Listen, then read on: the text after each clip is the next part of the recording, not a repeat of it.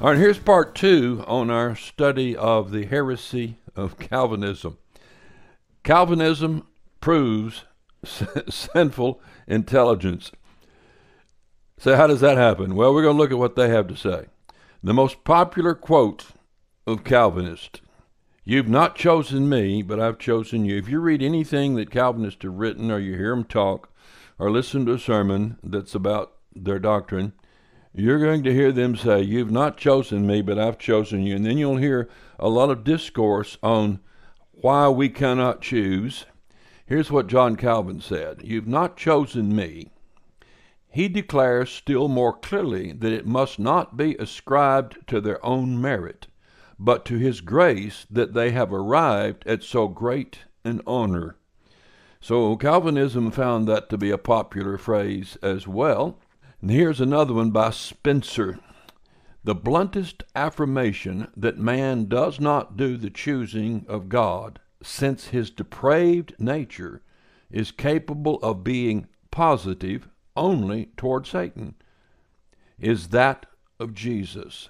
So the words of Jesus, he says, proves that we cannot be positive toward God. A sinner cannot be positive toward God. That is, he cannot decide that he wants God. He cannot choose God. He cannot believe toward God. A sinner is in a state of bondage with a will that cannot choose rightly, only can choose wrongly. That's what a Calvinist teaches. I'm not exaggerating there in any measure whatsoever. Christ's negative remark is just a forceful way of saying about negative mark, he t- talks about you've not chosen me, but I've chosen you.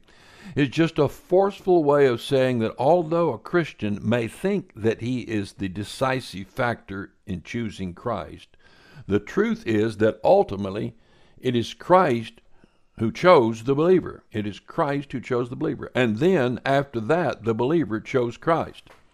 That's by Palmer in Five Points of Calvinism. Now, the Calvinist teaches that no one decides to become a Christian, desires to be a Christian, desires to believe on the Lord Jesus Christ, uh, thinks positively about God in Christ, unless he's first regenerated. That is, the sinner is going along, minding his own business, enjoying his sin, rebelling against God.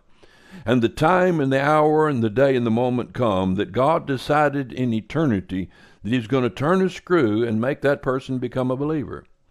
So God comes down and turns that little invisible screw that's in their nature somewhere. And when He does, they suddenly desire God.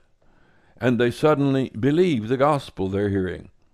And then, upon believing, they have faith and they're born again. But all that takes place before they choose to believe. The, the, the, the believing uh, the, the, the regeneration takes face, place before the believing, before the positive response. Now, I'm not exaggerating. You go back and ask any Calvinist, they'll tell you that's true. Uh, that is a, a learned Calvinist. Most people who are Calvinists don't know what they believe, and that's good. Uh, but doesn't the Bible say that Christ chose us, not we him? What does it say? The word chosen is used by John, that's where it's found, John 15, 16. Uh, it's used just five times in the whole book, and that's the only place that you'll find the Calvinist referring to, with the exception of possible three others, which we'll deal with later. So, five times in four passages, three times other than John 15, 6, our subject at hand. Now, verses the Calvinists used to support their heresy. This is it, John 15, 16. You've not chosen me, but I've chosen you. See? See what it says? That means that we have not chosen God, He chose us.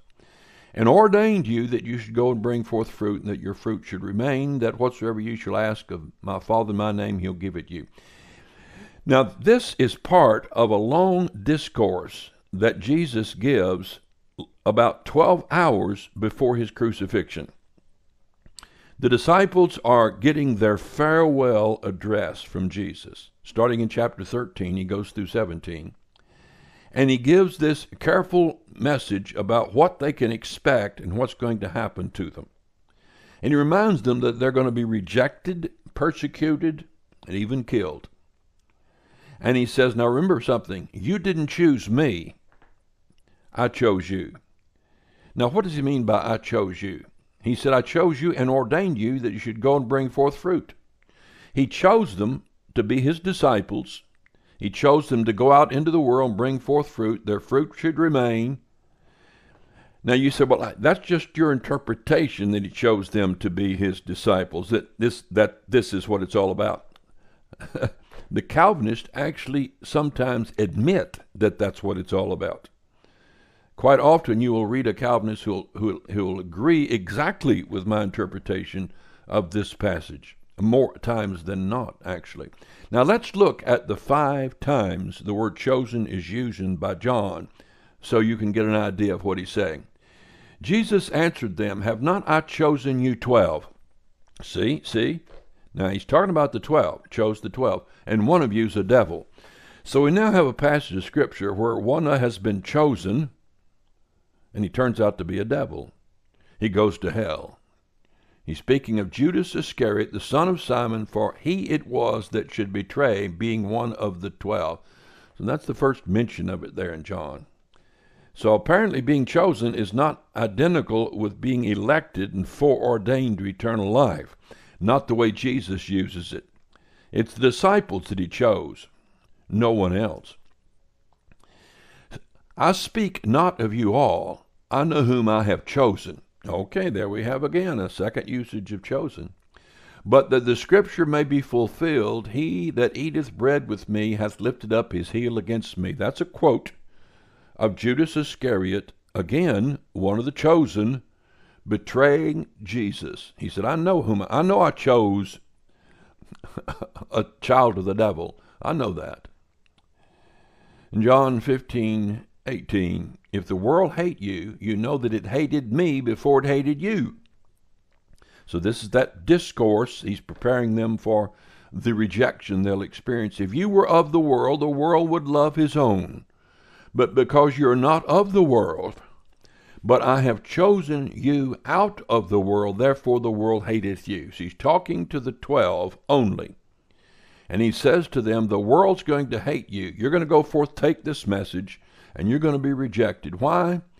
Because it hated me first. So when you bring that message, they're going to hate you as well.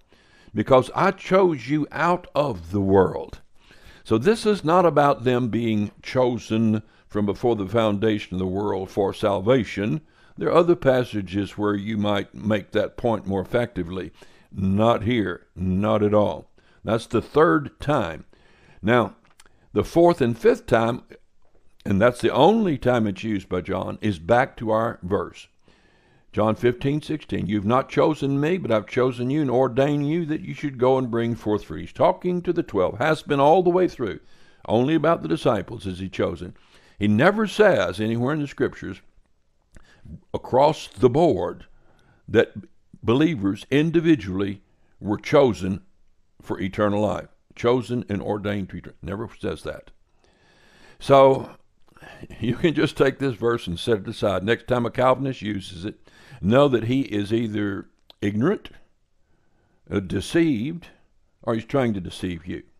Quite often they'll admit the exact interpretation I've given you, but then go on and say, oh, yes, this passage is about him choosing them as his ministers to take the gospel, but it is an indication that God always does the choosing, not us. So therefore, he chose us to salvation. Big, big leap. Jesus chose Matthew. You remember that? He said, I chose you. Remember when he went by and he said to Matthew, Come follow me? That's when he chose him. Remember when Jesus went up to the disciples, Peter and Andrew, fishing, and said, Come, follow me? So we have in the Bible these examples of Jesus choosing the apostles to go and bring forth fruit. That's just one of about 10 key passages that the misguided Calvinist, you know, I feel dumb answering this. This is like, answer not a fool, lest thou be a fool. If this were not 500 years of ingrained stupidity and it was invented today, no one would be deceived by it. It'd be so ridiculous, so offensive, and so unbiblical that no one would fall for it. But it's been the lie has been perpetrated like they do in politics and the media so long that people have come to accept it without examining it closely. So I'm going to stop there.